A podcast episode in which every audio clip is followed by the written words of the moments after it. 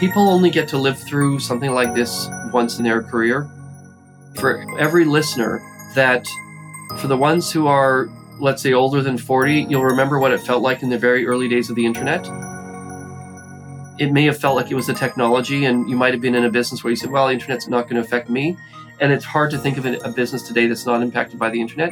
And it seems like this will be at least as big, if not significantly bigger than the internet. Artificial intelligence, machine learning. There is little doubt that these technologies are set to have a massive impact on organisations globally. But with everything we know and don't yet know about AI and ML, it can be difficult to understand what this true potential looks like. There is near limitless potential if this technology is channeled and used appropriately and correctly. I think that last part is what we are trying to figure out. Good governance, responsible use, trustworthiness, these are all at the core of good innovation. For business leaders, the opportunities must outweigh the risks and challenges. And critically, the details on how AI and ML will manifest for organizations need to be a bigger part of the conversation. The one thing that I would say is getting to a meaningful point in the conversation where we're not only talking about yes, there can be unintended consequences around these technologies, but there can also be unbelievable upsides and responsiveness and nuanced approaches to talent that can be unlocked through these technologies. So, could AI and ML be the best or worst thing that ever happened to your business? I'm Meg Wright, Head of Innovation at FT Longitude. And in this special episode of the Workday podcast, we take a deep dive into the world of AI and ML in business, what we know of it today, where we think it might lead, and what we are yet to uncover. My name is Dr. Rumman Chowdhury. I am one of the founders of the field of responsible AI in practice. I am currently a responsible AI fellow at Harvard's Berkman Klein Center for Internet and Society, and I'm also co founder of the nonprofit Humane Intelligence. In the last less than a year, generative AI has become the topic of conversation. What has been the most innovative is not that this technology came to existence. Actually, large language models have existed for some years. The big innovation has actually been in the no code accessibility to create realistic looking text, image, video, audio from these models without having to code. Almost everyone who's listening to this podcast is probably familiar with no code based access to technology. So today you can interact with ChatGPT or Lensa or Stable Diffusion simply by typing in a very human like prompt. So you will tell it to make a picture of a cat wearing a party hat and you know it will send you a picture of a cat wearing a party hat. You can then refine this to say i want it to be a black cat. I want it to wear a pink party hat. And instead of having to do this via code so programming skill which most previous versions of ai required you to do which was a barrier to entry to most people this plain text way of communicating which mimics human behavior is actually one of the biggest revolutions in this new wave of artificial intelligence. So, as AI and ML start to infiltrate the world of business, what skills will become more sought after? And are there particular skills that people will need in order to ensure they can work effectively with this technology? Another way to frame your question is what skills won't you need? And so, the last half century, as we've introduced more and more computers into the workforce, computers today seem very benign. People feel anxious around AI, but very few people feel anxious just around a computer sitting on your desk at your office or even your phone. My name's Ajay Agrawal. I'm a professor at the University of Toronto at the Rotman School of Management. Uh, and I'm the founder of a not for profit program called the Creative Destruction Lab. Our mission is to enhance the commercialization of science for the betterment of humankind. Before navigational AIs, let's say in London, taxi drivers had to go to school for three years. So they get three years to learn how to really be a knowledgeable driver to navigate around the city of London. And what the AI did is it took a, a person who, who knew nothing about the city of London. Like I could fly into Heathrow, rent a car, and imagine I've never set foot in the city of London. I can drive through the city as efficiently as a pro. And so that made driving a lot more accessible. So let's imagine that you thought there was any kind of systematic bias of, of who got into you know those driving schools to learn the knowledge in, in London or whatever those barriers were are in, to a large extent removed. And so all you have to know now is if as long as you can safely drive a car, the AI upskills you to be able to navigate. So we had some colleagues, some economists in Japan who studied this in Tokyo. And what they found was they gave half the drivers a navigational AI and half did not get it. And they looked at their productivity before versus after they got their navigational AIs. And in their case, there's two things. One is just predicting the optimal route between two places. But the second thing is for taxi drivers, the other prediction they need to make is when they drop off their passenger, where should they go to minimize the time until they pick up their next passenger? Because in, in taxi driving, productivity is measured by the number of minutes with a passenger in your car versus n- no passenger in your car. And so what they found was the ones who got the navigational AI, the less experienced drivers got a 7% productivity boost, and the more experienced drivers got a 0% productivity boost. They already had a good instinct of where to go to minimize their time to pick up a, a drive. So this was yet another case of the AI leveling the playing field between the ones that were, let's say, more experienced versus less experienced. I think AI and ML is for sure an actual game changer for business. I think the thing that's dawning on everyone is that it's tough to see any sector in the economy that isn't going to be adopting these tools. Meet Chandler Morse, Vice President for Corporate Affairs at Workday.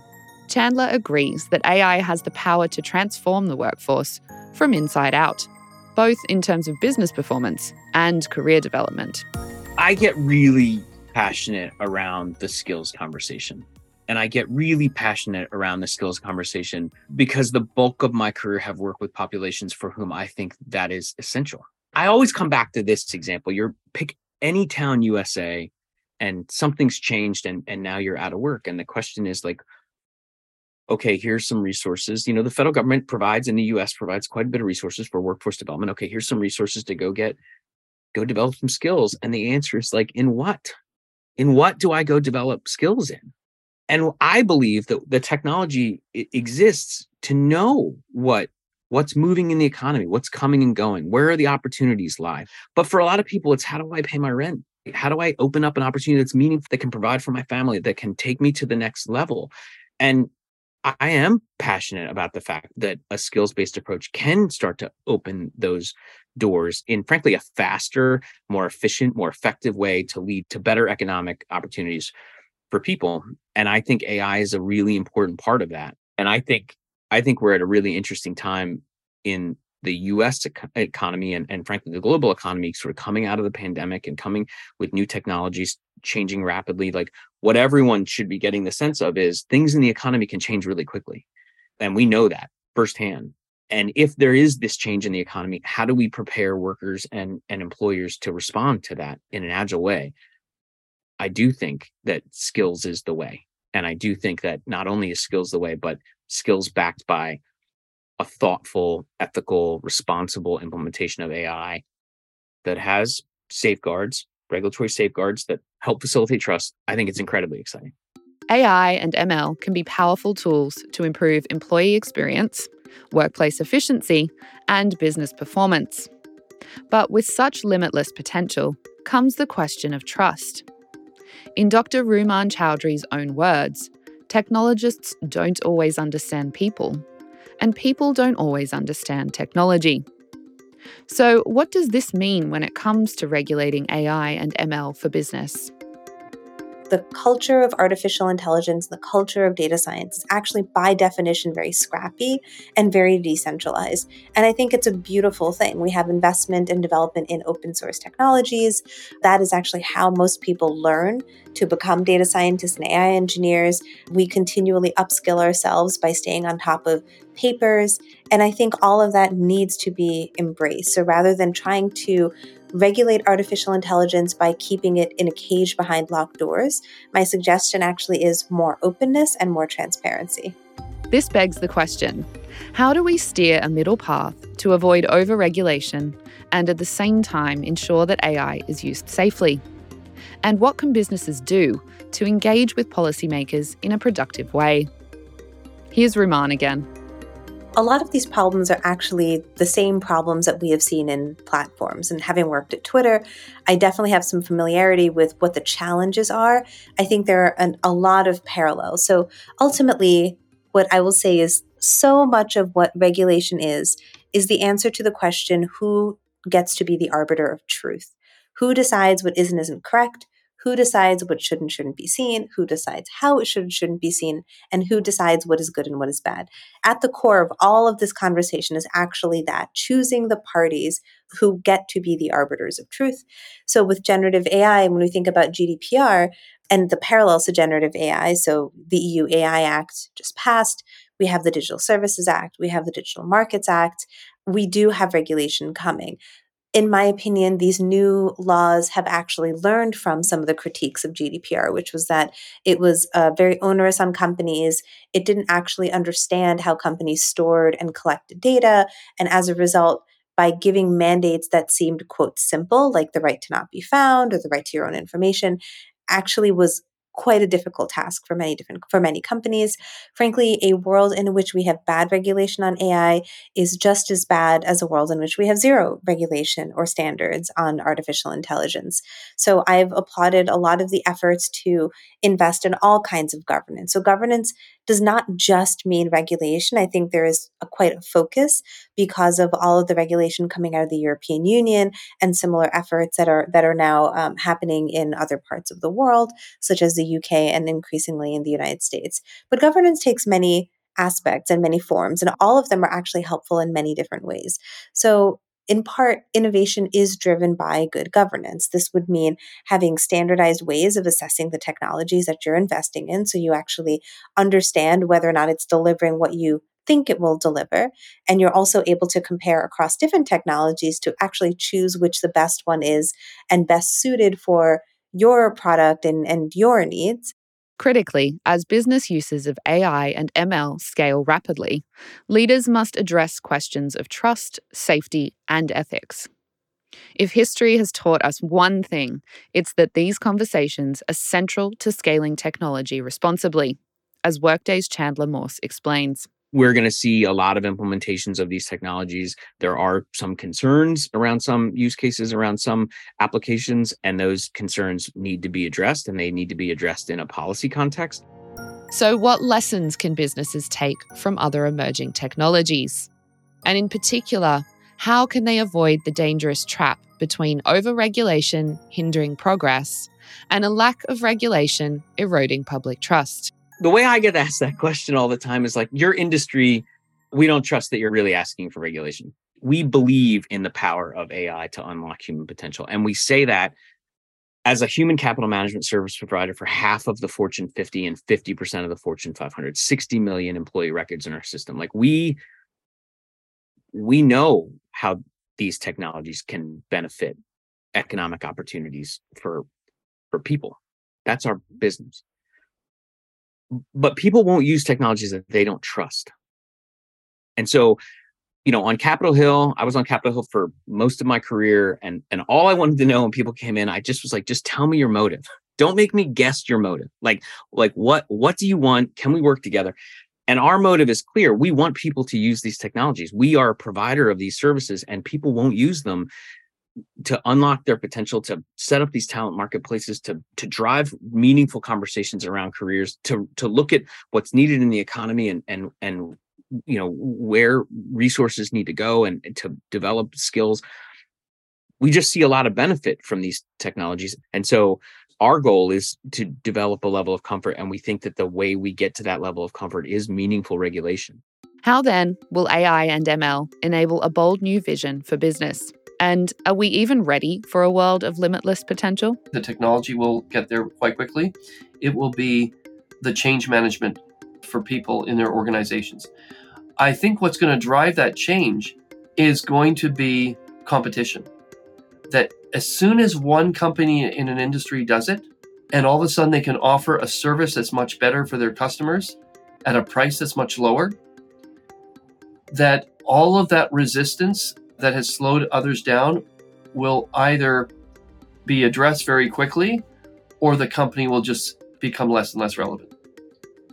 If I were watching this and trying to anticipate how fast things will happen, I would be very focused on just watching the innovative leaders. So, the same way that you would have watched in the early days Netflix, and uh, in the US, for example, people were watching this like a curiosity while they were still getting in their cars and driving to Blockbuster to, to rent a, a video, that once you saw how it worked, it was hard not to imagine that this is inevitable. We don't have to look at how fast will all the companies change. All we have to look is for the singular leader, and that will then set the pace for everyone else. Critically, those leading businesses must be a vocal part of the conversation. We very much view and are bullish on the potential for AI to unlock human potential. At the same time, there are potential unintended consequences around these technologies that need to be addressed. And so when we started these conversations in 2019, the first thing we were saying was, hey, let's have a risk based approach. We're not sure HR AI use cases, you know, and Netflix recommendations of the next season of, you know, a show that you want to watch deserve the same level of scrutiny. And so really parsing out kind of where the focus should be. I think the Europeans have landed that and have frankly now made it a foregone conclusion. That's sort of now table stakes in the conversation. It's no longer a novel concept. We also think that they've done a fairly good job having a, a nuanced approach. One of the things that we were suggesting was in that risk based triangle from low risk to you absolutely can't use AI for these use cases. We asked them to avoid the temptation of putting entire sectors into categories that that, that risk based approach needed to have kind of a, a nuanced approach enough to really separate out even in our sector you know the things that'll have dramatic impacts on employment opportunities versus some of the things that are maybe a little bit less Along with managing change effectively and taking a nuanced approach to risk, business leaders will also need to understand how AI could start to reshape the wider business landscape. Here's Rumman to explain. So, for example, Duolingo is um, an app that teaches you different languages. So, what they are doing at Duolingo is taking this core model built by OpenAI and refining it to fit their purpose. So, in this new world where companies are using a core algorithm built by another company and refining it for their purpose, they too have a responsibility for trust and safety. That responsibility for trust and safety is actually about their specific fine tuned use case. So there is an expectation that these giant AI companies, the Anthropics and OpenAIs of the world, have a responsibility for identifying egregious harms, utilizing red teaming, and ensuring that in general, it's promoting responsible use. But then the secondary party that's refining this for their purpose also has a responsibility. So, what companies need to think of are what are these two tiers of trust and safety, and what do they imagine is their expectation for their customers? So, while a decent part of the technology can be outsourced because all they're doing is fine tuning a core model, I will also add that that responsibility component cannot also be outsourced. I am an advocate, a very vocal advocate of having global governance for some of these problems, for which we need moral oversight.